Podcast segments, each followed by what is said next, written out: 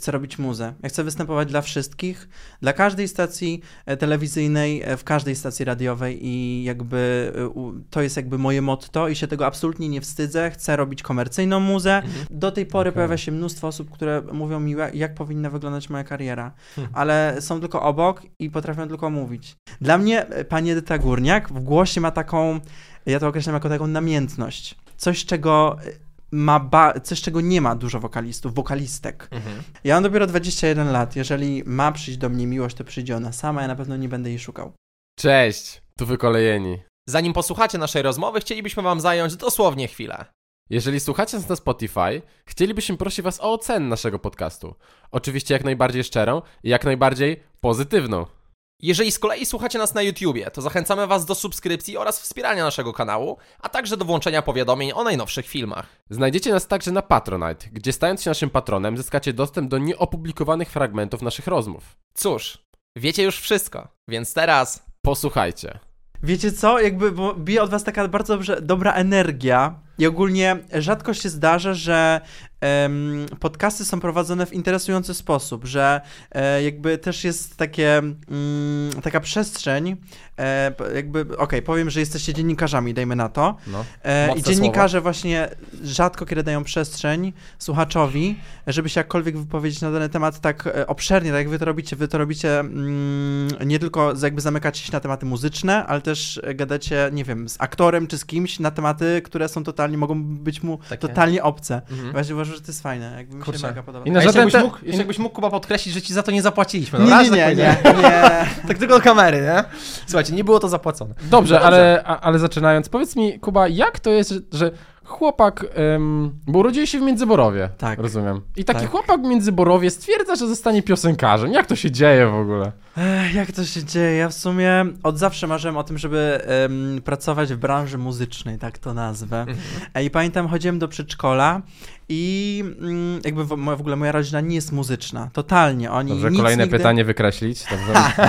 To już będziemy kończyć powoli. No dobra, no ale mówkaj. Moja rodzina totalnie nie jest muzyczna i w sumie pani z przedszkola wpoiła we mnie takie zamiłowanie do muzyki, tak to nazwijmy. Powiedziała, żebym poszedł na jakiś tam konkurs, zaśpiewał jakąś piosenkę.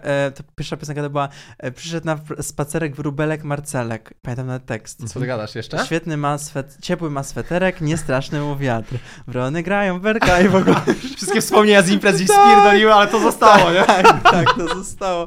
Już znam całą tą piosenkę i pamiętam, że jak zaśpiewałem to, byłem w ogóle przebrany za wróbelka. Miałem taki, słuchajcie, zrobiony z piłki, taką czapkę z dziobem i to było przekomiczne. I wtedy wygrałem konkurs. I to było dla mnie zaskoczenie ogromne, ponieważ ja nigdy w sumie nie śpiewałem. Wiadomo, gdzieś tam oglądałem jakieś takie seriale, bajki, gdzie jakby była też muzyka, więc znałem te wszystkie piosenki. Natomiast szczerze mówiąc, to było dla mnie duże zaskoczenie. No i później jakoś się tak rozwijało. Później pamiętam, śpiewałem na festiwalach szkolnych i stres był paraliżujący. Natomiast jakoś mnie to tak zawsze kręciło, więc jasne, nie odpuszczałem. No bo właśnie się tak zastanawiam, bo widziałem obrazki, jak miałeś te przesłuchania w ciemno do The Voice i tym człowiekiem, który miał łzy w oczach, to był twój tata, prawda? Tak, to prawda. I tak sobie myślę, jeśli tak jak powiedziałeś, twoja rodzina nie ma jakichś takich tradycji muzycznych, to powiedz, kto był taką osobą, która ciebie tak mocno wspierała, mając na uwadze to, że oni, no można powiedzieć, nie mieli pojęcia o muzyce, tak? Bo nikt tego wcześniej nie robił. Kto był taką osobą, która w ciebie uwierzyła i stwierdziła, że dobra, będziesz to robił? Ja myślę, że na początku to ja byłem tą osobą, bo było tak, że w sumie rodzice to traktowali jako taką pasję, odskocznie trochę od takich codziennych obowiązków szkoły, więc ja bardzo w to brnąłem, ponieważ widziałem, że mocno tego pragnę, żeby kiedyś stanąć tak na scenie, zaśpiewać swój materiał, móc pracować z ludźmi, z którymi jakby zawsze marzyłem o tym, żeby pracować, więc wiedziałem, że nie mogę odpuścić, bo to jest po prostu coś, czego mega, mega chcę. I pamiętam, mama mnie woziła na lekcję śpiewu, zostawała, wiesz, jakoś tam do późnej w nocy w aucie, ponieważ wiadomo, te godziny były po zajęciach, więc bywało różnie. No i rzeczywiście woziła mnie twardo, tak, że konkretnie, jak że... Jak się wozi twardo, bo to w ogóle... Na taczce? Że nie odpuszczała, że mówię, mamo, znowu jedziemy na lekcję śpiewu. Dobra, jedziemy. No i czekała rzeczywiście, więc myślę, że mama była taką... Wozicielką. Wodzirejem. Wozirejem. Nie, mama była taką osobą, która mnie woziła właśnie na castingi, bo casting do Voice'a nie był moim pierwszym castingiem, ja próbowałem wcześniej, ale się nie udawało, byłem za młody i w ogóle mniej doświadczony. Więc myślę, że mama na pewno, ale tata też, ponieważ tata pamiętam, ja kiedyś miałem styczność ze szkołą muzyczną i tata mnie zapisał, słuchajcie, na instrument akordeon. Mhm. O, masz. Taką szafę grającą i jak ja się dowiedziałem, ponieważ powiedziałem tacie, że chcę jakby chodzić do szkoły muzycznej i on poszedł i po prostu mnie zapisał na pierwszy lepszy instrument, padł na taką bright ideę, ponieważ on kiedyś też sam grał na akordeonie, więc myślałem, że to będzie po prostu super easy, ale on grał tam, nie wiem, 3 miesiące, wiecie, więc to nie jest taka muzyczna przygoda, taka dłuższa. Ciekawe podejście do tutaj świadomego rodzicielstwa. Ja zapiszę pierwszy lepszy, niech będzie akordeon. Instrument to instrument. Tam... Imię, niech się Kuba nazywa, tam takie popularne, wiesz. Tak myślę, że tak mogło być. Kurczę. No i nie dałem rady, słuchajcie, ta szafa była tak ogromna, że totalnie zrezygnowałem. Słyszeliśmy o fajnej historii, możemy zweryfikować, że podobno gdzieś tam w hotelu podczas posiłku podeszła do ciebie Anna Wyszkoni i powiedziała, Jezu, Kuba, na żywo to ty jesteś jeszcze przystojniejszy, prawda? Nie no, tak nie było. Było tak? Nie no, tak nie było dosłownie. Właśnie, sprecyzujmy, jak to było? Jak to wyglądało? Dobra, więc było tak, ja ogólnie jestem też ogromnym fanem Ani Wyszkoni, uwielbiam, naprawdę, uwielbiam jej piosenki, słuchałem wszystkich albumów, znam w ogóle praktycznie każdy tekst. I była sytuacja, że pojechaliśmy do Sopotu, wtedy byłem w zespole 4Dreamers, pojechaliśmy do Sopotu gościnnie, ponieważ był tam festiwal, Sopot Hit Festival, z tego co kojarzę. I spaliśmy w tym samym hotelu, co artyści z tego festiwalu i pamiętam, że moja menadżerka dzień wcześniej podeszła do Ani Wyszkoni i poprosiła ją o to, żeby po prostu, no tam podeszła na śniadaniu czy coś, żeby się ze mną przywitała, to będzie mi miło, bo jestem jej turbofanem. No ja pamiętam, że wchodzę na śniadanie, sobie, wiecie, sobie zaspany, taki opuchnięty cały, coś, szykuję sobie bułkę, coś tam, nie wiem, jajecznicę, już nie pamiętam, co by było. I tak podchodzi do mnie Ania Wyszkoni i mówi, cześć Kuba, jak tam w ogóle, wiesz, zaczynam rozmawiać, ale takie... Byłem totalnym jeszcze, myślę, wtedy randomem takim... Ale odpowiedziałeś na cześć, czy bardziej dzień dobry? Nie, bardziej dzień dobry i byłem zaskoczony, że zna moje imię i byłem, no powiem wam, że byłem, wszystkie kolory tęczy na mojej twarzy się pojawiły w jednym momencie, byłem tak zszokowany. To jest jednak Anna Wyszkoni. Tak. A ty czujesz, że zachowałeś taką, można powiedzieć, dziecinną ekscytację widząc tych wszystkich ludzi? Już teraz, kiedy poznałeś ich znacznie więcej, tych artystów, nie? Czy zachowałeś taką dziecinną radość, jak w tym pierwszym momencie, kiedy... Ania Wyszkoni do ciebie podeszła i powiedziała, cześć Kuba. Myślę, że tak, ponieważ też pamiętam w zeszłym roku na ramówce spotkałem panią Edytę Górniak i też rzeczywiście podeszła do mnie i pamiętała moje imię i normalnie jakby rozmawialiśmy, więc to było mega, mega miłe i zaskakujące, ponieważ ja będąc w Voice'ie nie byłem w jej drużynie, więc byłem zaskoczony, że jakby mnie pamięta w ogóle. A masz takie poczucie, tak z ciekawości, bo to jest fajna rozmowa, że jak się poznaje idola, to się traci idola? Okej. Bo często tak jest, że te ideały upadają troszkę, nie? Czasem tak. W momencie poznania. Nie wiem, wiesz co, zależy od sytuacji. Jeśli chodzi na przykład o w ogóle taką ikonę, która uważam, że jest jedną z najlepszych wokalistek w Polsce, to jest absolutnie Edyta Górniak i to moje zdanie się nie zmieniło, jakby i się myślę, że nie zmieni. Ale mówisz nawet tak szczerze, nie dlatego, że się opłaca tak powiedzieć? Nie, słuchajcie, naprawdę mówię to absolutnie szczerze, weryfikując jakby jej występy, materiały, to co oglądałem, to co ja też sobie cenię w muzyce. Dla mnie pani Edyta Górniak w głosie ma taką, ja to określam jako taką namiętność, coś, czego nie ma dużo wokalistów, wokalistek. No po prostu jest to mega niespotykane, że jakby to od razu chwytacie za serce, przynajmniej mnie. No to Justyna Steczkowska właśnie wyłączyła tą audycję. Nie. A jak ty patrzysz na to wszystko, co dzieje się wokół... Nie no, jasna sprawa. Tak jak będzie pani Edyty Górniak, to jak ty w ogóle ją postrzegasz tak teraz wizerunkowo? Bo ona, mam poczucie, bardzo straciła w ostatnich latach w tym aspekcie. Ja myślę, że słuchajcie, będąc jakby artystą, to jest wiele etapów rozwoju. Więc ja sobie naprawdę wyobrażam, że po tym, co pani Edyta mogła przejść, tyle jakby wydarzeń, które ją spotkało w branży muzycznej, czy też w ogóle jakby na co dzień, no bo umówmy się, jakby będąc Edytą Górniak, czy na co dzień, czy w ogóle jakby w życiu, no to jest no jakby duża odpowiedzialność, taka duża, no tak, która spoczywa, wiesz, na barkach, presja ogromna, no uważana za jeden z najlepszych głosów w Polsce, jak nie oczywiście, najlepszy. Oczywiście. Wiecie, no... Łatwo jest bardzo oceniać, stojąc z boku, natomiast jeżeli nie jest się tą osobą i nie wie się, co ona przeszła, jaka to jest, jaką przeszła historię, jaką ma ze sobą historię, to po prostu ciężko jest to też weryfikować tak jednoznacznie, ja uważam. Kurczę, wiecie co, bo myślę, że tu chodzi też głównie o to, że ona dużo straciła przez działalność poza muzyczną, stricte przez jakieś wypowiedzi w mediach i tak dalej, i tak dalej. I jestem ciekawy, Kuba, czy ty też się nad tym zastanawiałeś w swoim własnym kontekście, że zobacz, jeżeli hejt cię dotyka, to masz poczucie, że ten hejt jest taki personalny, przez jakieś takie personalne konotacje, czy bardziej przez to, w jakiej telewizji najczęściej występujesz? Myślę, że na pewno też przez to, w jakiej telewizji występuję,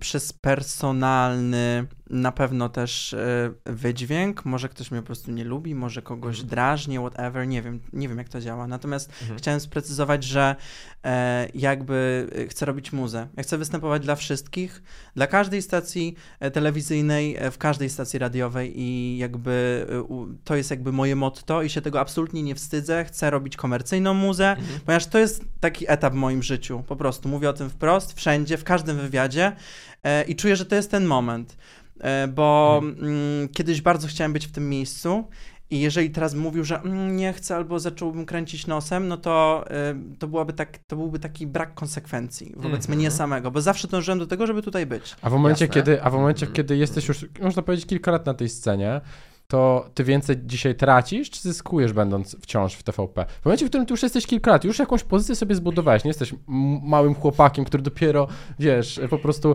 maślanymi oczami patrzy na to wszystko, ty już masz jakąś pozycję. Wiesz, ciężko to określić, czy mam jakąś pozycję. Ja zawsze jestem głodny nowych wyzwań i dalszego rozwoju, więc nie chciałbym jakby to określać, że już mam jakąś pozycję, to już w sumie mogę nic nie robić. Ty pierwsze kroki zrobiłeś. Ale no, pierwsze kroki zrobiłem, rzeczywiście. Program Voice Kids też emitowała stacja telewizji polskiej, więc to wszystko się od tego zaczęło. I po prostu jest mi dobrze w miejscu, w którym jestem, naprawdę, nie ukrywam. A wiesz co, a tak z ciekawości, a w momencie, gdy spełniałeś swoje marzenia muzyczne, ogólnie życiowe, zawodowe, to powiedz mi, miałeś taki moment, że troszkę cię to rozczarowało? Bo czasami tak jest, że wiesz, zderzamy się z oczekiwaniami jak z takim tirem, nie? Tak. Że mamy takie, no jednak myślałem, że to będzie troszeczkę inaczej wyglądało, że to będą inne odczucia. Miałeś takie momenty? Totalnie, słuchajcie, pamiętam pierwsze takie wrażenie, to myślałem, że to voice'owe studio jest o wiele większe. Okej. Okay. A widzisz. A mniejsze takie... od Wykolejonych studiaczy? Myślę, że podobny rozmiarowo, wiesz? Nie. Tylko tam jeszcze publiczność wchodzi. Nie, ale pamiętam, że to było takie pierwsze zderzenie się z tym, co rzeczywiście, jak wygląda ta telewizja za kamerą, tak to możemy nazwać? No. Okej, let's say. Tak. No ja na pewno się tam czułem mega swobodnie, ponieważ zawsze marzyłem jakby o tym, żeby być w Voice Kids, bo od zawsze, słuchajcie, oglądałem dorosły format Voice of Poland. Ja mogę wam wymienić tam, do 8 chyba edycji wszystkich uczestników, co ktoś miał na poszczególnym etapie. Aż więc tak? Tak, jeżeli byłaby wielka gra Voice of Poland, to ja byłbym po prostu, musiałbym trochę nadrobić, bo słuchajcie, właśnie to jest... jakby to, jak to później wygląda, jak na przykład uczestniczysz w tym już, odkąd jak wziąłem udział w Voice'ie, no już później nie oglądałem tych edycji, bo powiem szczerze, nie przez to, że mi się coś nie podobało czy coś, bo jakby wszystko było super. Natomiast no wtedy już wiesz jak to wygląda. Inne doświadczenie. Już masz taką mniejszą ekscytację, a tak to każdy szczegół, kurczę, tego fragmentu studia nie widziałem, albo ciekawe jak to pokazali w telewizji, ciekawe jak to wygląda na żywo. Wiesz, jak masz takie mnóstwo pytań do siebie, więc tak. Potem już byłeś po drugiej stronie barykady, nie? Zupełnie na perspektywę. Tak, już wiedziałem, że tutaj jest reżyserka, tutaj jest pan scenarzysta i tak dalej. To takie właśnie trzymałeś się na przykład metafory sportowej, to w momencie, w którym ty poznajesz to środowisko, widzisz jak to wszystko wygląda zza kulis, to przestajesz być fanem, tylko po prostu na przykład kibicujesz już kolegom, którzy grają na przykład piłkę nożną, to już na takiej zasadzie działa. To prawda, to tak może działać. A powiedz mi, ile czasu u ciebie musi upłynąć od momentu zrealizowanego marzenia do momentu podjęcia walki o kolejne marzenie? W sensie wiesz, ile celebrujesz te marzenia, jak długo? Ja myślę, że ciężko jest określić, jak długo celebruję marzenie. Bo ty jesteś ambitnym gościem, nie? I czy potrafisz faktycznie się pocieszyć tym momentem, czy idziesz od razu dalej, łapiesz ten prime, dobra. Wydaje mi się, że ja chyba od razu jakby idę dalej. Rzeczywiście na koniec dnia, jeżeli mam jakiś gorszy dzień, to spisuję sobie te wszystkie rzeczy, wiecie, które mi się udało osiągnąć, bo jakby każdy ma gorsze dni i czasem przychodzi taka chwila wątpliwości, czy kurczę, ja jestem w dobrym miejscu i czy powinienem robić to, co robię. Miałem teraz tak jesteś w znakomitym miejscu, tak. To ci powiem od razu, nie? Wielokrotnie tak miałem. I wtedy sobie tak siadam przed kartką papieru, przed moim pamiętnikiem. Okej, to cringe'owo brzmi, ale bardzo fajna moim zeszytem. Notatnikiem, tak. I mam to wszystko zapisane. To, co właśnie jakby udało mi się osiągnąć, to gdzie byłem kiedyś, to jak postrzegałem to wszystko, a to, gdzie jestem teraz. I też to, czego pragnę jakby w przyszłości. A właśnie z czego wynikają te wątpliwości twoje? Z czego wynikają te wątpliwości? A czego się boisz? Czego się boję? Ja na pewno się boję ciemności. Ale trzymając się tego motywu, tak. Wiesz, wątpliwości, będąc muzykiem, nie? Że może nie uda mi się spełnić swoich oczekiwań, które sobie założyłem, ponieważ jako młody Kuba szybko je spełniłem. Mając 15 lat poszedłem do Voice'a i zakwalifikowałem się. To było wielkie boom, ponieważ to była najbardziej oglądana edycja ever, jeśli chodzi w ogóle o Voice Kids, z tego co kojarzę. I tak, chyba boję się tego, że może nie sprostam swoim oczekiwaniom. To można powiedzieć, że ty nie myślałeś wtedy na taką skalę, powiedziałbym, szerzej, tylko jakby takie małe kroki. Tym pierwszym marzeniem było, że tak powiem, udział w tym programie, a już potem dalej nie, no bo to tak właśnie z tego trochę tak wynika. Tak, że najpierw był ten udział w programie, później pojawił się projekt 4Dreamers. Wtedy, wiecie, zagraliśmy też mnóstwo koncertów, nagraliśmy płytę, ja też zobaczyłem, jak to wszystko wygląda, więc to był niesamowicie rozwojowy czas i pokazało mi, jak to rzeczywiście wygląda jakby jako praca artystyczna, bo jeśli chodzi o program, to ja to wszystko zobaczyłem w Voice'ie. I to było super, bo wiecie, to była przygoda, ale program programem, a po programie co? Trzeba być jakby na tyle oryginalnym lub mieć na tyle pomysł, żeby przykuć uwagę widza, odbiorcy i przenieść go na swój profil na Instagramie albo, nie wiem, no, na swój koncert, whatever. Jasne. Żeby po prostu móc zachować tego słuchacza, który potencjalnie wierzy w ciebie, oglądając cię przed szklanym ekranem. A tak z ciekawości, taka szybka dygresja. Tęsknisz czasami za chłopakami z zespołu? Czy tęsknię? No czasem, wiesz, jakby wracały mi takie wspomnienia. Ja w ogóle miałem taką sytuację chyba zamknął postawę, temu. Są jakieś kwasy, zaraz to wyciągniemy, dawaj. Nie, mamy to. Nie no, spokojnie, no mówkę się. Jak to jest z tą tęsknotą? Ostatnio miałem taką sytuację 2 miesiące temu, że włączyłem sobie nasz drugi album, bo to jest w ogóle mój ulubiony. No, wydaliśmy 2, więc ten mój ulubiony to ten drugi. Nieobecny. NB. I szczerze mówiąc miałem takie łzy w oczach, że jakby jak słyszałem też ten swój głos nagrany na tej płycie, no mówię, oh my goodness, dobrze, że to już jest za mną. A, to takie łzy żenady, tak? Nie, w sensie, jakie to łzy? Czy wzruszenia? Łzy wzruszenia. Płakałeś kiedyś z żenady, stary? Może się dało. Nigdy nie śpiewałem przede wszystkim. No, łzy ze wzruszenia, ponieważ te teksty, wiecie, jakby powstawały, te piosenki powstawały, jakie miałem, to nie wiem, 17 lat. Teraz już mam 21. Więc jestem w totalnie innym miejscu, ale no cieszę się, że wokalnie się zdecydowanie rozwinąłem i już nie jestem tam, a jestem tu. Zdecydowanie. Kurczę, bo wiesz co, ja tak sobie myślę w kontekście tego, że to jest taka przekmina, słuchajcie, która mi mega teraz towarzyszy, że czasami są takie sytuacje, że wiecie, o czymś marzymy, nie? Coś wydaje się na początku nierealne, niemożliwe do osiągnięcia. Mija trochę czasu i to się staje codziennością. Nie masz takiego poczucia, że u ciebie tak jest, że rzeczy, które były twoimi marzeniami, niemożliwymi do osiągnięcia na początek, nagle stały się takie normalne. Nie straciły trochę magii? Te takie wszystkie doświadczenia typu trochę koncerty, tak. Eurowizja? Trochę na pewno straciły tej magii, ponieważ porównując jakby swoją postawę do tego wszystkiego przed tą całą przygodą, przed tym całym, nie wiem jak to nazwać, no przed tą całą przygodą. Przed wejściem w ten świat. Tak, przed wejściem w ten świat. To na pewno poziom ekscytacji jest zdecydowanie inny. Nawet mnie to, wiecie, paraliżowało. Wręcz, bo ja pamiętam, jaki miałem poziom stresu na przesłuchaniach w ciemno, a jaki mam teraz poziom stresu, albo bardziej mobilizacji przed występem już ze swoim materiałem. Więc to jest absolutnie inna energia, którą też mi się udało wypracować, bo im częściej wchodzę na scenę, tym częściej jakby zmierzam się z tym stresem i bardziej wiem, jak go okiełznać. No bo oglądając ciebie właśnie na scenie, mam poczucie, że jesteś mega pewnym siebie gościem. Tak? Tak, widząc wszystkie twoje występy i tak się zastanawiam, po kim to masz? Skąd to ci się wzięło? Skąd masz taką pewność siebie? Chyba, że to pozór, ja to mam napisane.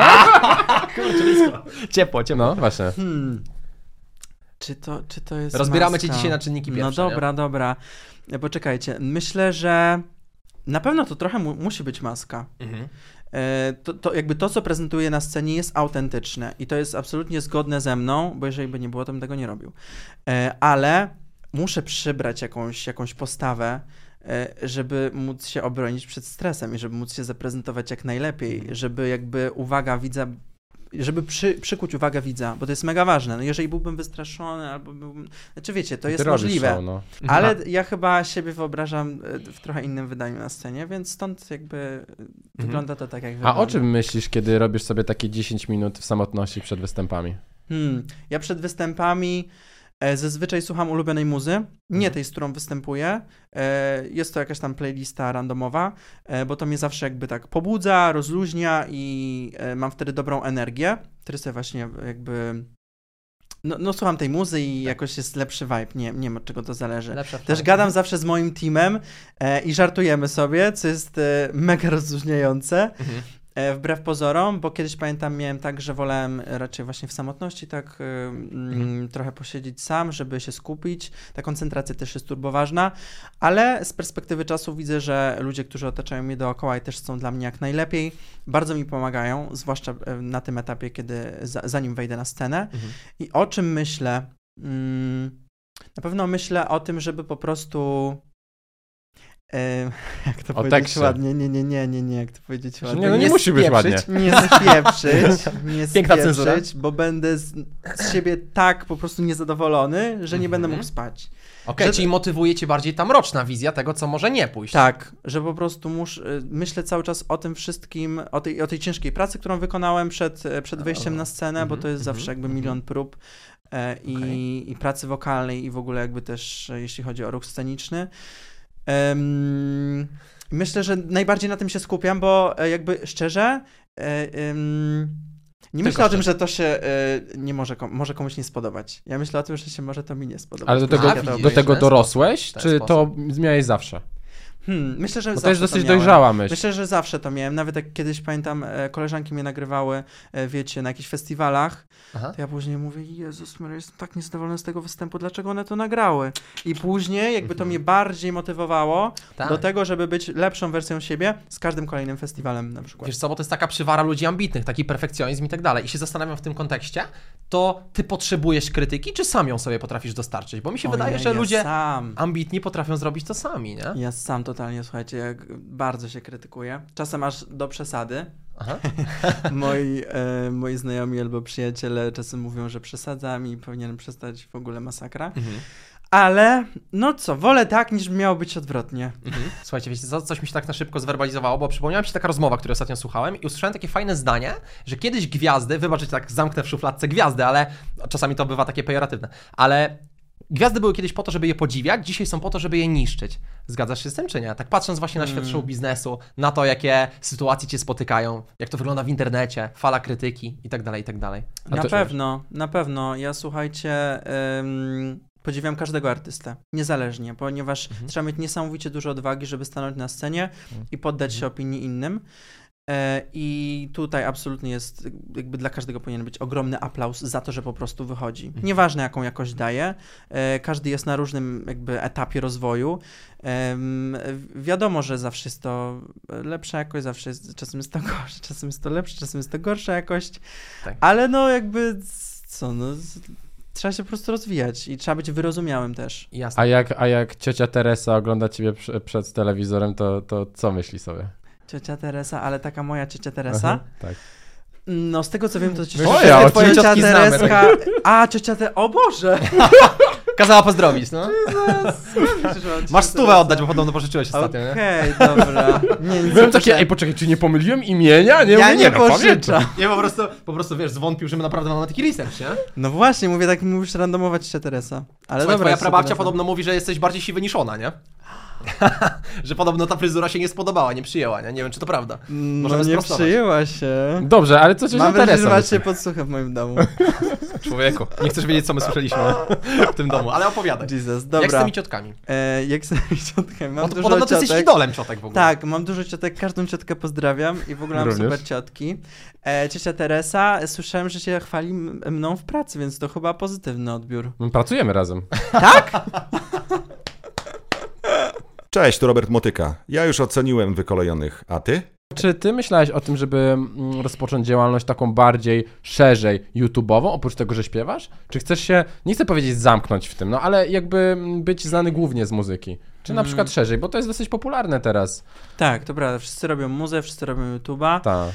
Wiesz co, zastanawiałem się jakiś czas temu nad tym, ale ja nie wiem, czy ja dałbym radę jako youtuber. Jakby ja się sprawdzam na TikToku, ja lubię Instagrama, lubię robić piosenki, ale na YouTubie to wiesz, to musi być taka konsekwencja tych odcinków, pomysły. Nie wiem, bo to jakby się wtedy... nigdy nie mówię nie. Okej, bo ta, jakby mam poczucie wtedy, że ten artysta, ta osobowość jest po prostu wtedy tak jakoś w internecie bardziej osadzona, na kilku nogach po prostu stoi, nie? Pewnie. Ja absolutnie jestem zdania tego, że w dzisiejszych czasach jakby robienie muzy trochę nie wystarczy. Trzeba jakby dbać też o sociale. I no niestety mamy takie po prostu, znaczy niestety, no tak, niestety. Ja lubię to robić, ja nie mam z tym problemu i bardzo lubię to robić. Ale masz takie inklinacje do tego, żeby też zabierać jakieś stanowiska światopoglądowe, bo rozmawialiśmy o tym odcinku z Izą, nie? I właśnie podziwiałeś też to, że ona miała taką odwagę do zabierania stanowiska, nie, chyba ja to w sumie podziwiałem, ale nieważne. Tak. W każdym razie wiesz, chodzi o to, że czujesz, że chciałbyś być też takim człowiekiem, który realnie wywiera wpływ dzięki temu, kim się stał? Czy po prostu robię muzę, chcę się dobrze bawić? Na pewno w pewnym stopniu tak. Nie wiem, na ile też jestem gotowy, ponieważ jestem też zdania, że żeby cokolwiek też takiego mądrego powiedzieć albo doradzić, no to też trzeba trochę przeżyć. Ja wiesz, dopiero jak mam 21 lat i mogę się wypowiadać też na tematy, które nie są mi obce, bliskie w moim środowisku. Jeżeli ktoś mnie o to zapyta, czy prywatnie, czy medialnie, to z wielką chęcią się wypowiem. Natomiast ja nie chcę mieć jakby takiej, wiesz, takiej naklejki skandalisty, bo to trochę nie jestem ja. Absolutnie. Czyli... to nie musi prowadzić do takiego skandalizmu, tylko bardziej, no wiesz, dlatego podkreśliłem, do takiego wywierania wpływu, nie? Że faktycznie ty pomimo młodego wieku możesz być liderem ludzi młodych, którzy chcą po prostu cię usłyszeć, nie jako eksperta być może, tylko właśnie jako Kubę, nie? Jako subiektywnie Kubę Szmajkowskiego, który opowiada o tym, wiesz, jak znaleźć swoją pasję, jak ją realizować i tak dalej, i tak dalej. To tak, ciekawe, to myślę, czy masz taką potrzebę, nie? Tak, no, na pewno ma taką potrzebę. Myślę, że przez Instagram na pewno wypowiadam się na wiele tematów i też mogliście to zobaczyć pewnie w ostatnich dniach, nie wiem, tygodniach, whatever. To prawda. Na bieżąco. Bo uważam, że trzeba się wspierać w tej branży i jakby bardzo łatwo jest skrytykować, siedząc obok i zweryfikować wszystko dwoma słowami. Natomiast w momencie, kiedy się nie ma świadomości tego, ile osób stoi za danym projektem, ile wydarzeń, ile jakby współczynników ma na to wpływ, to jak się nie ma jakby tej świadomości, to właśnie łatwo jest bardzo skrytykować. I myślę, że to jest, wiesz, najlepiej jest skrytykować, a ciężej jest coś dobrego zrobić, tak, takiego w tylu, nie wiem, nawet, żeby coś osiągnąć nawet. Do krytyki jesteśmy pierwsi, nie? A wiesz, tak sobie myślę w kontekście twojej kariery, ewentualnej kariery takiej powiedzmy globalnej, nie? To co cię przed nią może blokować? Jeżeli tak patrzysz na konglomerat wszystkich twoich cech osobowości, to co może być takim, kurczę, niuansem, który nie pasuje? Może skromność, może zbyt duża pokora. Jak czujesz? Bo słychać pokorę w twoich słowach. Tak, ja dlatego nawiązuję z ciekawości. Jestem pokorny i tego chyba nie chcę w sobie zmieniać. Bo taki może być atutem, oczywiście. Może kiedyś się to zmieni. Nie wiadomo, jakby życie jest bardzo długie, charakter się zmienia ile? Co 7 lat? No, jest taka zasada? Tak, słyszałem. Co jakiś czas. Ja nigdy nie wierzę w takie regułki, wiesz? Mam poczucie, że to jest zbyt elastyczne, zbyt dynamiczne. Okay. Mi się zmienia w ciągu tygodnia, więc ostatnio byłem cichy, zamknięty, skryty dzisiaj. A teraz no tak. Widzisz, nie? Także widzisz. Okej, no to zależy. Ale zobacz, czujesz, że faktycznie ta pokora może ci wadzić? Może być troszeczkę problemem? I może, i nie. Dlatego, że jak na przykład mój menadżer do mnie dzwoni i mówi coś w stylu, dobra, to nagrajmy ten utwór. Ja tak słyszę tą domówkę i mówię, kurczę, no ja nie wiem, czy to jest to. W sensie... Wiesz, jakby, utwór jak utwór, ale no nie wiem. No jeżeli nie byłbym pokorny, to bym powiedział, wiesz co, nie nagrywajmy tego, w ogóle nie ma co. Ale wielokrotnie przekonałem się, że w momencie, kiedy nagrałem dany utwór, to on super zabrzmiał, a totalnie na przykład nie byłem przekonany. Więc jakby mam na tyle duży kredyt zaufania do osób, z którymi pracuję i które mnie otaczają, że też staram się od nich uczyć. Bo, no wiesz, jakby mogę mówić nie zrobię tego, bo nie. No wiadomo, jakby jeżeli coś jest mega niezgodne ze mną, to wtedy po prostu powiem, że no way. Bo na pewno nie będę reklamował Dobra, raj stop. Ale chociaż właśnie... kto wie, charakter się zmienia co 7 lat, także wiesz. Powiedziałem to, no dobra. Wrócisz tu za 7 lat w rajstopach, to zobaczysz. Nie? Ale właśnie powiedz, czy śpiewanie po angielsku to jest jakaś taka próba wyjścia trochę szerzej? Wyjścia na przykład myślenia o ewentualnej przeprowadzce na przykład do Stanów? Ja bym bardzo chciał. No wiemy. Co ty mówisz? Popatrz. Ja bym bardzo chciał. W ogóle powiem wam szczerze, że zakochałem się w Nowym Jorku, ponieważ byłem pierwszy raz w lutym i nie chciałem tam jechać. Moja siostra mi mega namówiła, bo leciała do cioci i ja mówię tak, no dobra, no to... Okay. Znowu te ciocie. Wszędzie macie ciocie, nie? Tak, polecę ciocia z Ameryki, ta słynna ciocia tak, z Ameryki. Tak jest. Polecę z tobą i no rzeczywiście zakochałem się w Nowym Jorku. Ale właśnie zakochałeś się w kimś w Nowym Jorku? Nie, w Nowym Jorku. Dobrze. Ale właśnie to śpiewanie po angielsku to było od początku taka wizja, żeby pójść szerzej, globalnie bardziej? Czy to po prostu jakoś ci łatwiej przychodziło? Ja w ogóle bardziej czuję śpiewanie po angielsku. Jeśli chodzi, dzisiaj właśnie była taka sytuacja, że dzwonił do mnie menadżer i skoczyłem szybko do studia, bo wiedziałem, że jest taki super producent, chcieliśmy się po prostu poznać. I on szybko przedstawił, słuchajcie, aranż, który zrobił tam, nie wiem, w 20 minut i my szybko napisaliśmy tekst z Oksaną i to było takie easy, ale po angielsku. Po polsku to mi tak łatwo nie przychodzi. A nie masz poczucia, że właśnie, przepraszam, tylko dokończę, nie masz poczucia, że wiele tracisz, śpiewając po angielsku w Polsce? Myślę, że na pewno. Myślę, że na pewno. Jestem nawet tego świadomy i wiem, że potrzebuję muzyki po polsku i teraz się też na tym trochę skupiam, próbuję się nauczyć, zainspirować od ludzi, którzy piszą teksty na co dzień po polsku i jakby są bardziej w tym, idą bardziej w tym kierunku. Bo ja nie robię tego dobrze. Przyznam się szczerze, ja nie umiem pisać po polsku. Po prostu ja mam wrażenie, że to jest najgorszy shit, jak ja napiszę jakiś tekst. Ale chcę się uczyć i chcę to robić. Więc jestem świadomy tego, że potrzebuję muzy po polsku, bo jesteśmy w Polsce. A zobacz, właśnie trochę z takich bardziej eksperckich może pytań, bo mi teraz tak błysnęło, to czujesz, że taki język angielski faktycznie, nie wiem, bardziej do ciebie pasuje w kontekście wyrażania emocji? Że jakby łatwiej ci przychodzi wyrażanie emocji po angielsku? Zdecydowanie. Jakby to, nie wiem, może to jest taka trochę maska albo taka jakaś zasłonka, że nie jest to takie odkryte, bo wiesz, jak powiesz coś po polsku, to... Jakby powiesz coś po polsku. Okej, to tak samo jak się robi tatuaż w innym języku, nie? Bo jakby było po polsku, to jest takie banalne, no tak. Jak zrobisz po hiszpańsku, to jest takie wow. No właśnie, wiesz faktycznie, o co chodzi. Rację. No właśnie, to tak działa, mam wrażenie. W tym kontekście. A jak napiszę tekst po angielsku, to jest tak... No, ma to taką magię w sobie. Po angielsku się zgadzam, ale po polsku już nie z tym zdaniem. Jakoś. No. To jest właśnie ten mechanizm. Ale ja chcę z tym walczyć, bo ja chcę się tego nauczyć. A tak właśnie trzymając się jeszcze tekstów, z tego co widziałem, znalazłem w researchu, to ty nie piszesz wszystkich tekstów do swoich piosenek. No i właśnie ja się tak zastanawiam, jak słuchacz może się utożsamić z tym, o czym ty śpiewasz, kiedy na przykład śpiewasz, załóżmy, teoretycznie, o miłości, której nigdy nie przeżyłeś. Wiesz, czasem jest tak, że... Z mojej perspektywy może być to trudne po prostu. Niekoniecznie. Czasem jest tak, że ja wychodzę z jakimś pomysłem i później osoby, z którymi pracuję na przykład, wymyślają tekst, a ja wymyślam topline. Więc to jest jakby zależy od tego, co kto akurat stworzy w danym momencie. Ja szczerze najlepiej to się czuję w topline, jakby mogę wymyślać i improwizować na bieżąco. Nad tekstem muszę się trochę dłużej skupić.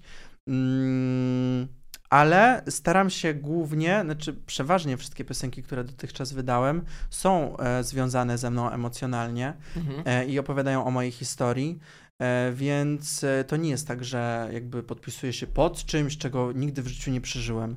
Nie, jeżeli chcę jakby wydać właśnie coś teraz na zasadzie, że mam taką potrzebę, żeby po prostu, nie wiem, ktoś mi nawet pomógł to opisać, bo czasem jest ciężko. To wtedy to ma nawet taki sam wydźwięk, jak ja bym to napisał. A masz poczucie, że inaczej śpiewałbyś te piosenki, gdybyś właśnie przeżył pewne rzeczy? O których śpiewasz? Na pewno. Myślę, że na pewno. Kurczę, wiesz co, Kuba, bo ja sobie myślę, tu będzie tak może konkretniej teraz, bo podzwoniłem po naszych wspólnych znajomych, tak z ciekawości, żeby usłyszeć faktycznie zdanie na twój temat. Zdanie muzyczne na twój temat, nie? Patrząc zawodowo, bo o to mi chodziło. To wiesz co, powielała się taka opinia, zobaczymy, czy się z nią zgodzisz, nie? To są ludzie, którzy bardzo cię cenią, bardzo cię szanują, mówili też, że jesteś niesamowicie utalentowany. I wspomnieli o tym, że czekają dalej na muzykę, na piosenkę, na numer, który będzie faktycznie taki, że da się odczuć, że hej, to jest właśnie prawdziwy Kuba. I teraz ty czujesz, że wypuściłeś już taki numer, czy że jeszcze go nie było, w którym da się odczuć takiego prawdziwego ciebie, takiego najprawdziwszego? Myślę, że najprawdziwszą piosenką, nie najprawdziwszą, wszystkie były prawdziwe, które wydałem, najbliższą mojemu sercu było Lovesick. Jest w dalszym ciągu Lovesick. Jakby to jest piosenka, która... Ona siedzi, fajnie. No, powstała na takim etapie mojego życia, gdzie po prostu musiałem to z siebie wyrzucić. Ale ty już ją napisałeś. Rozumiem, że tekst ty pisałeś? Czy... Jakby współtworzyliśmy razem z teamem kompozytorskim. Jeśli chodzi o taką, o tak jakby mówisz teraz o takiej muzie, na którą ja też czekam. Jakby ja w dalszym ciągu tworzę. Jest mnóstwo numerów, wiecie, których jeszcze nie wydałem. Ale wiesz, co śmieje się, bo u nas była Magda Wereda i właśnie też mówię, że ona czeka. I dosłownie jakiś czas później, jak już po emisji naszego odcinka, po prostu Magda mega fajną piosenkę nagrała, która... Tak. I do Wojewódzkiego trafiła jeszcze i tak dalej. Zbudowaliśmy jej karierę. Magda, faktura na mailu. Nie no. Mam nadzieję, że tak to się stanie. Też czeka, nie? Po to tu jesteś, nie? Po to tu jesteś. My też chcemy wspierać, wiesz. Zwłaszcza osoby, które faktycznie wspierać warto, nie? Bo mają potencjał i mają faktycznie fajne ambicje. Tego byłem ciekawy, bo wiesz co, bo zawsze mnie zastanawia, czy faktycznie jak zawodnik, bo my kiedyś graliśmy w piłkę, wiesz, ma jakiś taki swój ulubiony mecz, swój ulubiony strzał, jakąś akcję, którą całe życie pamięta, to byłem ciekawy, czy ty masz taką piosenkę już teraz, na tym etapie, która jest dla ciebie właśnie wyjątkowa. Mówisz, że Lovesick zdecydowanie, ale ja jeszcze nie powiedziałem ostatniego słowa. Jest jeszcze mnóstwo, słuchajcie, melodii, jakby tekstów, które powstały i czekam na to, żeby to jakby wypuścić, żeby to ujrzało światło dzienne. Ale właśnie czujesz, że ten twój styl jest twoim stylem, czy ty na razie właśnie próbujesz, kombinujesz, bawisz się konwencją? Ja próbuję właśnie. Ja teraz jeszcze próbuję i też się tego nie wstydzę. Bo chciałbym się odszukać w tym wszystkim. Mhm. Kocham latino, ale wiem, że w Polsce latino, no słucha się jak się słucha. Mhm. Niestety. Ale ja posłucham, obiecuję. Ja kocham latino. Wykolejeni lubię klubowe brzmienia, takie właśnie jak Lovesick. No i to daje radę, myślę, tutaj u nas w kraju, jeżeli jest fajnie promowane. No ale też teraz myślę, pora na taką balladę. Balladę, taką piękną balladę, wzruszającą. Boże, to słowo już samo w sobie jest piękne, no. Co dopiero utwór, który będzie balladą. Tak. Yo, Słag, tutaj Izabela Zabielska, a to jest podcast Wykolejeni. Zachęcam was do subskrybowania i do obczajania podcastu na Spotify'u. Elo, idę na potańcówkę, na dyskotekę, która jest rzut beretem stąd. Kurczę, wiesz co, tak sobie myślę w kontekście słuchania muzyki, nie tylko tworzenia, mówiliśmy o tworzeniu, to tak z ciekawości, bo ja słyszałem, jak mówiłeś o tym, że lubisz słuchać muzyki takiej dynamicznej, skocznej, melodyjnej, no bo taki masz też temperament, bardzo, nie? No. I właśnie w tym kontekście, bo ja też zawsze tak do tego podchodziłem, wiesz, jestem z muzyki latino, tutaj, Osuna i tak dalej, i pytanie, czy to właśnie nie jest trochę szufladkujące i czy nie powinniśmy też słuchać innych gatunków muzycznych, żeby też się otwierać mentalnie? Oczywiście, że powinieneś. Czekaj, ale chcę to usłyszeć od eksperta muzycznego, bo ciebie w tej kwestii ignoruję, bo on prześmiewał moją muzykę. Rozumiem. Ale nie lubisz latino? Nie, ja latino lubię, tylko... Nie, nieważne, to już... No to jakieś takie personalne, wiesz, nasze insidy, ale zobacz, czujesz, Kuba, że ty też powinieneś słuchać innego rodzaju muzyki, żeby właśnie wzbogacać swój warsztat, przemyśleń, nie wiem, brzmień i tak dalej. Jak czujesz? Czy trzymasz się tych pozytywnych? Znaczy nie, jeśli chodzi, jakby zobaczył moją playlistę, to jest to tak absolutnie zróżnicowane, że nie uwierzyłbyś, że jakby ja tego słucham. Okej, czyli jest zróżnicowane? Czyli jest to bardzo, jeśli chodzi o to, co słucham na co dzień, na przykład w aucie, to jest to mega zróżnicowane. Wiadomo, przeważa tam Ava Max, Dua Lipa i Jonas Brothers, ale...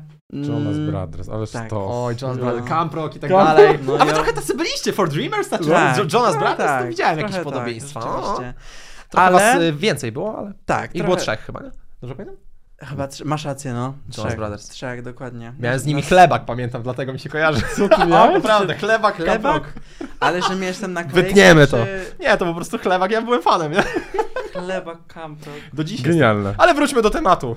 To nie jest rozmowa o mnie. Wróćmy do tematu. Czujesz, że faktycznie ta różnorodność słuchanej przez ciebie muzyki wpływa na różnorodność tworzonej przez ciebie muzyki? Na pewno w jakimś stopniu. Na pewno w jakimś stopniu, bo jest teraz, tak właśnie, zastanawialiśmy się, to w którym kierunku idziemy? Jest pytanie do mnie, ja mówię, w każdym. W każdym możliwym, zróbmy balladę, zróbmy nam to. Ale ja chcę próbować nowych rzeczy, tylko że... No jeżeli to jest zgodne ze mną, to dlaczego mam tego nie wydać? Dlaczego mam tego nie zrobić? Ale chyba jesteś na tyle jeszcze młody, że właśnie dobrze, że próbujesz różnych rzeczy, bo kiedyś sobie wybierzesz już ten... Też tak myślę, że jakby, nie wiem, już mam nadzieję, że kiedyś będę kojarzony z jedną piosenką albo z dwiema, wiesz, jakby wtedy będzie jakiś punkt zaczepienia, a teraz to jest takie, poszukiwanie siebie w tym wszystkim. Nie, mi też się wydaje intuicyjnie, że to jest dobre, ale tak adwokat diabła, dopytajmy. Nie masz takiego poczucia, że właśnie ludzie mogą mieć poczucie, że ten Kuba nie wie, na co się zdecydować, nie? Że od artystów wymaga się jednak ukonkretyzowania swojej ścieżki artystycznej. Nie jest tak trochę? Nie, dlaczego? No jakby mi Sanach teraz Metalikę zagrała, to pewnie mi się był zaskoczony, nie? To by się nogą przyżegnał. Ale myślę, jakby Sanach Metalikę zagrała, to myślę, że nikt nie miałby nic do powiedzenia. Ale to ciekawa zagrała, sprawa, no. Po prostu, wiesz, wyszłabyś, zagrała i na pewno zajebiście by to wyszło. Tak. Malik Montana jakąś balladę by nam zaśpiewał. Dokładnie. Prawda? Wiesz, teraz to się tak wszystko zmieniło w branży muzycznej. Przepraszam. Teraz to się tak wszystko bardzo zmieniło w branży muzycznej, że raperzy są puszczani w radio. Kiedyś no tak, to tego nie było. Więc... Uważam, że jeżeli wiesz, raper zrobi troszeczkę radiową piosenkę, typu nie wiem, Kizo, Disney albo coś tam, to nikt nic do tego nie ma, ponieważ po prostu dzięki temu jakby będzie mógł grać koncerty i buduje własną markę. I ja nie uważam, że to jest coś złego. Uważam, że to po prostu, jeżeli artysta ma na to ochotę i czuje to w sercu, chce to zrobić, to there you go. Okej, a tak właśnie z twojego doświadczenia, jakie czujesz są największe różnice pokoleniowe między właśnie artystami? Dzisiaj patrzysz na znacznie starszych od ciebie artystów, piosenkarzy, to co widzisz, co się rzuca w oczy? Mówię o takiej bardziej pokoleniowej różnicy, nie? Okej, to ja przytoczę taką sytuację... Bo to, że głos już zdarty, to wiadomo, ale... No wiadomo. Przepity, przepalony. Gardło zajechane. Nie, się śmieję, ale powiedz.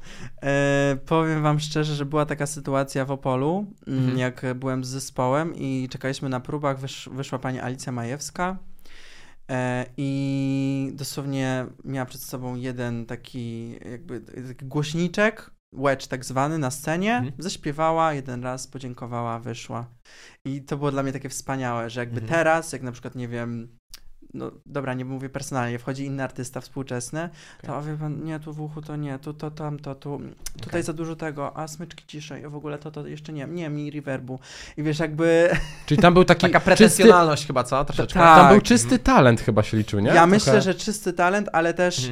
taki warsztat niesamowity, który był na tyle wyszkolony, że nawet jeżeli coś by się za przeproszeniem zepsuło...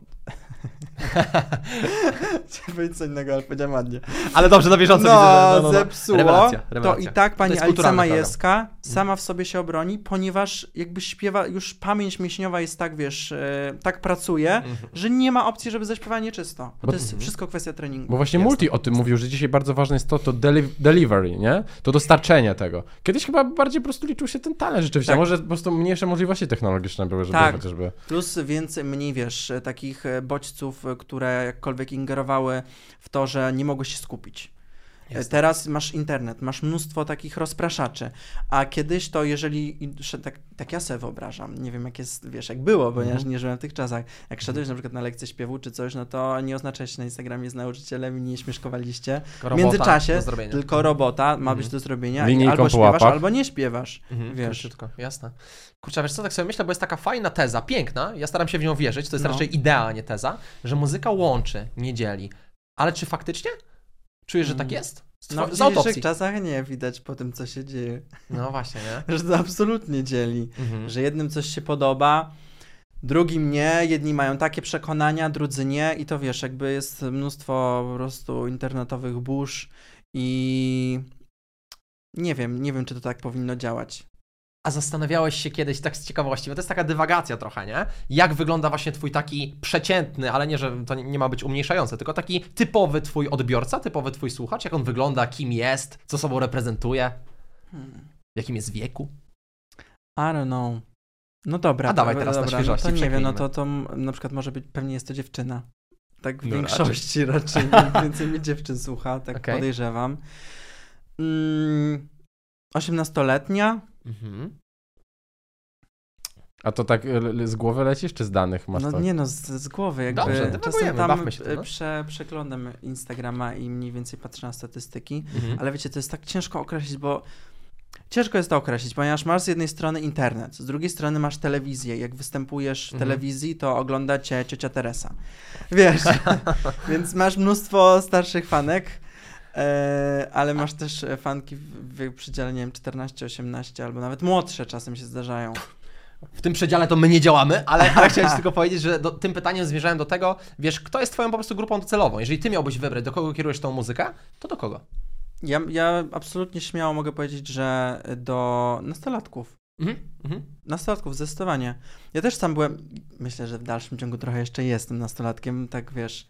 Może jestem dojrzały duszą i mentalnie I odczuwam to na każdym kroku, z każdym dniem coraz bardziej niestety. Stara się radość, co? Stara się radość. Ale no wiesz, te problemy, o których jakby są te piosenki, o których też ja mówię na Instagramie czy na TikToku, no to też możesz się utożsamić z tym po prostu nastolatek. Umówmy się. Pewnie się ze mną zgodzisz, bo im jesteś większym artystą, im jesteś bardziej popularny, tym więcej ludzi jest wokół ciebie. Tak. I tak się zastanawiam, czy ty jesteś podatny na wpływy takich osób? Nie sądzę. Nie sądzę. Był taki czas rzeczywiście, gdzie pewne rzeczy musiałem sam zweryfikować i na pewnych rzeczach się przejechać, ale ja jestem dość uparty, jeśli chodzi o swoje zdanie. Jeżeli naprawdę coś mi się nie podoba i naprawdę czegoś nie chcę zrobić, to tego po prostu nie zrobię. Jeżeli coś nie jest zgodne jakby, wiesz, ze mną, z moimi marzeniami, założeniami, whatever. Więc było mnóstwo takich osób, które podważały, wiesz, moje przekonania. Do tej pory pojawia się mnóstwo osób, które mówią mi, jak powinna wyglądać moja kariera, ale są tylko obok i potrafią tylko mówić. Klasyk. I wiesz, jakby... absolutnie doceniam, że ktoś chce pomóc, natomiast ja uważam, że to trochę bardziej szkodzi, bo ja się bardziej chcę skupiać na tym, co ja mam tu i teraz z moim teamem, co chcemy osiągnąć, co udało nam się osiągnąć i chcę być konsekwentny w tym, co robię i cieszę się, że mam wokół siebie takich ludzi, z którymi mam wspólne cele, bo to jest najważniejsze. Jeżeli te cele się jakby gdzieś tam, wiesz, mijają, to ta droga się też zaczyna trochę rozmywać. Pytanie, bo jestem tego ciekawy. Czy czujesz, że faktycznie artysta, dobry artysta, wielki artysta, legendarny być może, musi być egoistą? Trochę na pewno. Trzeba być trochę egoistą. Ja, w takim zdrowym znaczeniu. Tak, ja jestem trochę egoistą. Ja przyznam szczerze, że no niestety, ale ja dużo jakby myślę o sobie, bo nikt za mnie nie pomyśli. Dlatego jestem też w tym miejscu, dlatego też jestem singlem i mówię o tym otwarcie, bo no, żeby też być w jakiejkolwiek relacji, no to wiecie, no nie można być takim egoistą, jak ja jestem na coś. No bardzo dużo pytań dostaliśmy, nie? Jeśli chodzi o ten temat. No właśnie, jak to jest możliwe, że jesteś tak wielką gwiazdą, no nie boimy się tego słowa, celebrytą, rozpoznawalną osobą i dalej jesteś singlem. Jak to jest możliwe? Jakby... Nie wiem, ja po prostu chyba nie czuję tego teraz. Że to nie jest ten etap. To nie jest ten etap. Było parę takich relacji, o których piszę w piosenkach, na pewno. Natomiast to nie jest ten etap. Ja teraz chcę się rzeczywiście skupić na sobie. Okej. Po prostu. I czuję, że to jest ten czas. Ja mam dopiero 21 lat. Jeżeli ma przyjść do mnie miłość, to przyjdzie ona sama. Ja na pewno nie będę jej szukał. Słuchajcie, mówi się, że w ogóle miłość do samego siebie to początek romansu na całe życie, także wiecie, no to myślę, że to jest dobry pomysł, żeby skupić się na sobie. Mam nadzieję, że na całe życie. I takiego romansu, piekielnego. Ale wiecie co, tak sobie myślę, bo rozmawiałem z naszą wspólną znajomą, która właśnie mi powiedziała o tym, tak patrząc osobowościowo na ciebie, że ty jesteś gościem, który potrafi się dopasować do każdego towarzystwa, do każdego człowieka i że przy każdym czujesz się dobrze i każdy przy tobie czuje się dobrze, nie? I się zastanawiam, czy... Jesteś troszkę takim kameleonem właśnie, że potrafisz wniknąć w jakąś strukturę, w jakieś środowisko i po prostu się dopasować? Rzeczywiście potrafię się dostosować. Nie jestem taką osobą, która jest jakaś wybredna, jeśli chodzi o towarzystwo. Wiadomo, no później sobie weryfikuję, czy ta znajomość, czy ta osoba mi, wiesz, jakby coś wnosi do mojego życia, czy to jest jakkolwiek warte mojej uwagi, tak to nazwę. Ale przeważnie staram się czerpać też inspirację od ludzi, ponieważ wiesz, spotykasz jakby, nie wiem, nawet człowieka, który jest może trochę cichszy od was czy ode mnie. Ale od nas to każdy jest cichszy akurat, przynajmniej ode mnie. I też możesz coś pięknego ujrzeć w tej osobie. Inne spojrzenie, nie wiem, no jakby właśnie tą ciszę, czy no jest, wiesz, mnóstwo aspektów. Więc ja tego tak nie oceniam, że w sumie to jest, że jestem kameleonem i to jest złe. Ja uważam, że nie. Właśnie to jest nawet trochę dla mojego zawodu to jest potrzebne, żeby mieć o czym pisać. Jak najbardziej. No to prawda. A wiesz co, w kontekście ludzi, w kontekście znajdowania inspiracji w nich, to czujesz, że każdy człowiek jest ciekawy? Ostatnio dywagowaliśmy o tym trochę, nie? No, bo to jest taki grząski temat, bym powiedział. No, grząski jak temat, czujesz? Czy każdy człowiek jest ciekawy? Znaczy na pewno. Ja uwielbiam takie grząskie tematy. Myślę, że na pewno jest ciekawy, wiesz, każdy ma inną historię, każdy inaczej by zdecydował. Podjąłby albo cięższą, albo lekką decyzję. No zależy, no. Wszystko zależy od twojej historii, od tego, jak zostałeś wychowany, jaki masz mindset, wokół jakiego środowiska się obracasz. Chciałem zapytać jeszcze o 4Dreamers. Ja bym chciał, właśnie tak się zastanawiałem nad tym, bo funkcjonując w grupie, co tam nie zagrało, ale tak pod kątem relacyjnym u was? Co twoim zdaniem jest ważne, żeby taką grupę utrzymać? Bo to nie jest proste. Każdy ma swoje ego, każdy ma swoje... Chce coś robić troszkę innego, to mu się nie podoba, to mu się nie podoba. I jak to jest w ogóle funkcjonować w takiej czteroosobowej grupie? No to jest na maksa ciężkie, słuchajcie. To jest na maksa ciężkie. To są kompromisy ciągle, nie? To są kompromisy ciągłe. Ja się czułem, jakbym był po prostu w... A egoistom łatwo nie przychodzą kompromisy. Nie, jakbym był po prostu w jakimś związku takim, wiecie, że po prostu wszystko musisz tak ustalać. Takim poligamicznym, to... nie? O Jezus, dlatego ty mówisz teraz, że to nie jest ten czas. Nie. Bo cię po... 4Dreamers cię po prostu... Wymęczyli, wyczerpali. Nie, no to było na maksa ciężkie. Zwłaszcza jeżeli jest się indywidualistą, ja trochę jestem indywidualistą, ale bardzo jestem indywidualistą na co dzień. Jestem też introwertykiem. Kocham ludzi, uwielbiam się z nimi śmiać, natomiast mam taką swoją przestrzeń, którą cenię tylko i wyłącznie dla siebie i jeżeli ktoś ją przekroczy, to automatycznie to sygnalizuję, bo po prostu taki jestem, że potrzebuję spędzać też czas ze sobą na maksa i nawet dużo tego czasu potrzebuję. Kurczę, wiesz, to jest takie fajne zdanie, że żadne wielkie dzieło nie powstało bez wielkiej samotności. Czujesz, że to jest prawda, że faktycznie jeżeli chcemy tworzyć wielkie rzeczy, ale takie wiecie, wiekopomne, że one zostaną po nas jeszcze na wieki, to czujesz, że ta samotność, faktycznie samotność, nie bycie samemu, ale nawet ta samotność, bo to też trzeba oddzielić, że ona jest potrzebna artystycznie? Myślę, że tak. Jak siadam do jakiegoś tekstu, to ja muszę być sam. No dzisiaj rzeczywiście tak się zdarzyło, że napisaliśmy ten tekst po angielsku w studio i był jakiś harmider, był chaos, ale się udało. Ale zazwyczaj muszę po prostu być sam, muszę wyłączyć albo włączyć inny jakby mindset, inne myślenie, no żeby to jakoś tak, nie wiem, zabrać w całość, nie? Więc wiesz, zależy, jakby ja czerpię radość na pewno z przebywania samemu ze sobą, ale też kocham ludzi, uwielbiam imprezować. Wiesz, no to też wiemy, różne słuchy do nas doszły. 21 lat, it's okay. A właśnie, a nie masz takiego poczucia, bo tego jestem ciekawy, że faktycznie staje się ktoś osobą znaną. Nie lubię tego określenia osoba publiczna, publiczna to może być toaleta, nie? Ale wiecie, jak się ktoś staje znany, rozpoznawalny, poniekąd dla wielu ludzi staje się wzorem, to nie masz wtedy takiego poczucia, że to imprezowanie powinno zostać takie ograniczone, że stajesz się wzorem dla dzieci, dla młodych ludzi, nie powinieneś pokazywać tego życia takiego, wiesz, pijackiego, alkoholizowanego i tak dalej. Jak czujesz? Bez przesady, no wiesz, nie upijam się do nieprzytomności codziennie. A, mamy inne zdjęcia, ale dobra, no już niech będzie, nie? Zaraz nie, no. Nie, tak z ciekawości, bo wiesz, to jest fajna dywagacja, gadaliśmy o tym chyba z Edziem, jeżeli dobrze pamiętam, nie? Że się staje właśnie idolem dla ludzi młodych przede wszystkim, nie? No. To jakby czasami jest takie poczucie, że powinniśmy ograniczać to, co pokazujemy w mediach przede wszystkim. Na pewno trzeba to wyważyć. Oczywiście jestem zdania, że trzeba uważać, co się wstawia, bo to może mieć ogromny wpływ na społeczeństwo i na ludzi, którzy w obecnym czasie dorastają. Ale ja też nie zamierzam ukrywać, że nie imprezuję i jestem taki grzeczny i w ogóle, wiesz, potulny jak baranek. No nie, no lubię imprezy, wiadomo, nie robię tego codziennie albo co weekend, no ale co drugi albo co trzeci już tak. A masz więc, właśnie, wiesz, a masz w głowie coś, no, taką myśl, że ej, dobra, pójdę na imprezę, no to potem będę 2 dni dochodził do siebie i przestaje być efektywny. Znaczy, i ten sukces gdzieś się oddala, nie? Tak. Wiesz co, czasem tak mam rzeczywiście, ale nawet właśnie jak mam przysłowiowego kaca, to nawet wtedy staram się pójść na siłkę. O, klasa. No po tym się, to jest odpowiedzialność. No. To się, moi drodzy, nazywa odpowiedzialność. Ja sobie mówię, stary, potrafię jeszcze imprezować, to pokaż teraz. No co się stary, wiesz. Okay. Wjazd na ambicje, No wjazd na ambicje. Więc rzeczywiście, no tak sobie radzę z tym wszystkim. No wiesz, to nie jest, ja mam po prostu 21 lat, więc chcę skorzystać z tego życia teraz też. Bo później ja się boję, że nie wiem, będę miał 30 albo więcej i się obudzę i mówię, coś mi ominęło. Myślałem, że powiesz, będę miał 23.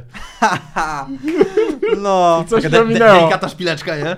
Ale wiecie co, jestem tego ciekawy, czy masz czasami takie poczucie, że właśnie, że musisz gonić. Bo zastanawiam się, bo ja coś takiego mam, chłopaki, nie? Że wiecie, budzę się rano, mówię, kurde, muszę gonić, bo ktoś mnie prześcignie i szybciej osiągnie sukces, nie? Szeroko pojęty. Masz coś takiego? Bo twoja branża jest, mam wrażenie, jeszcze bardziej oblegana niż nasza, nie? To prawda, rzeczywiście czasem, znaczy nie czasem, mam tak po prostu.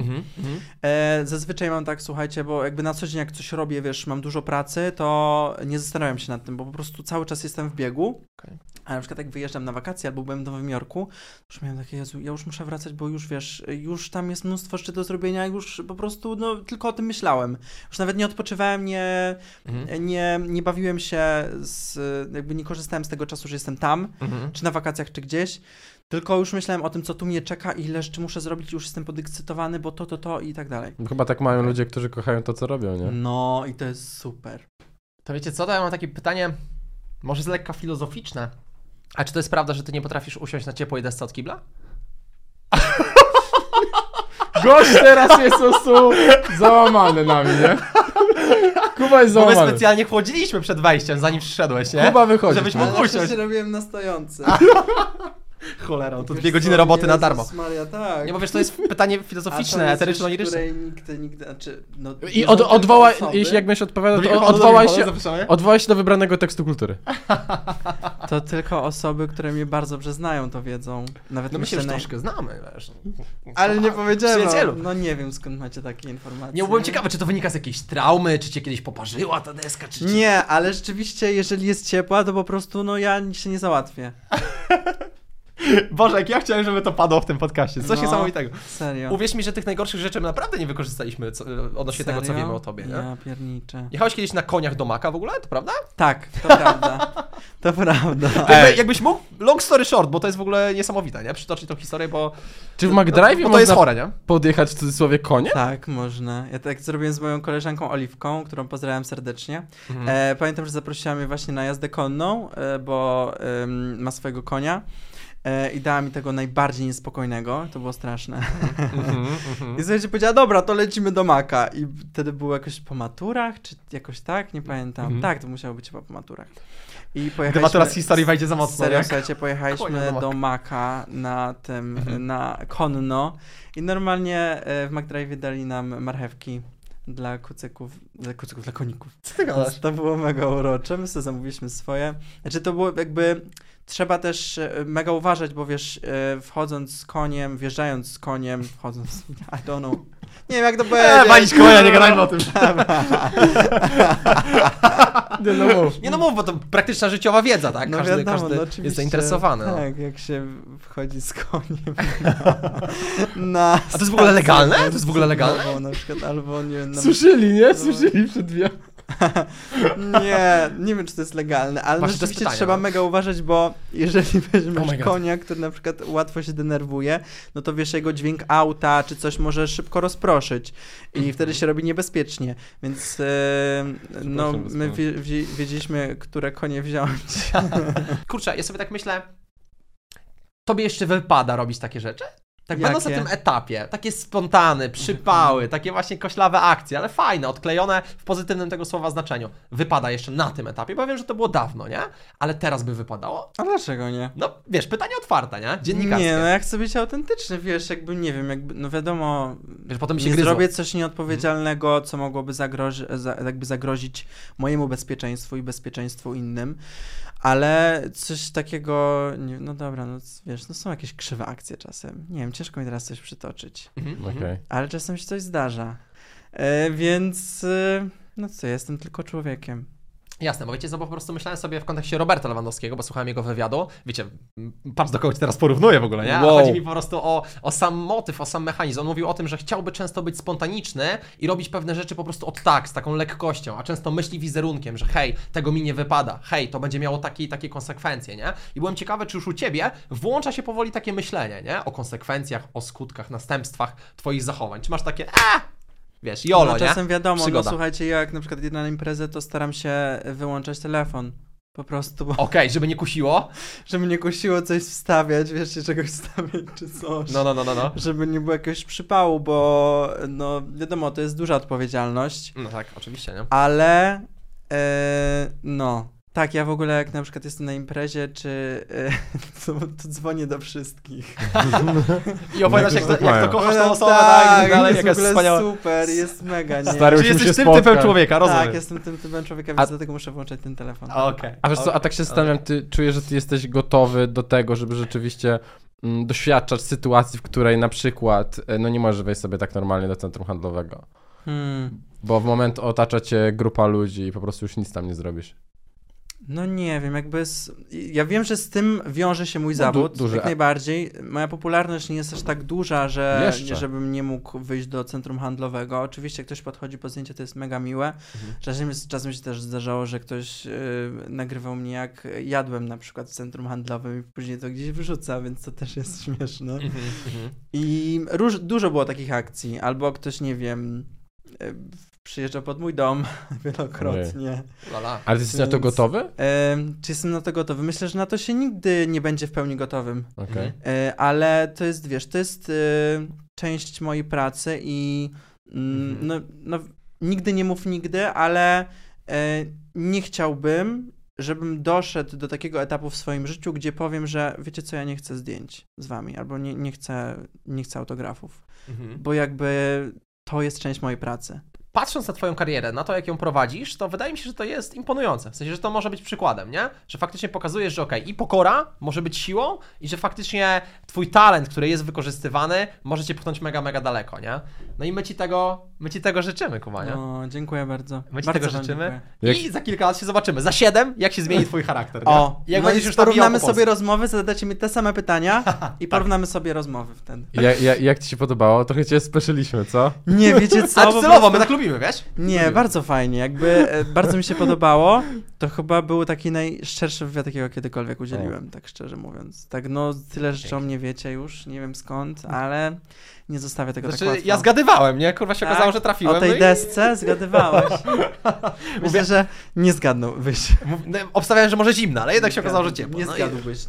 Nie zgadłbym. Ale no właśnie, nie zgadłbyś, sorry. Ale dobrze, cieszymy się, że było szczerze, że było konkretnie. My jesteśmy zadowoleni, a naszym gościem był Kuba Szmajkowski. Dziękuję bardzo. Dziękuję wam bardzo, dzięki. I do zobaczenia już wkrótce. Hej.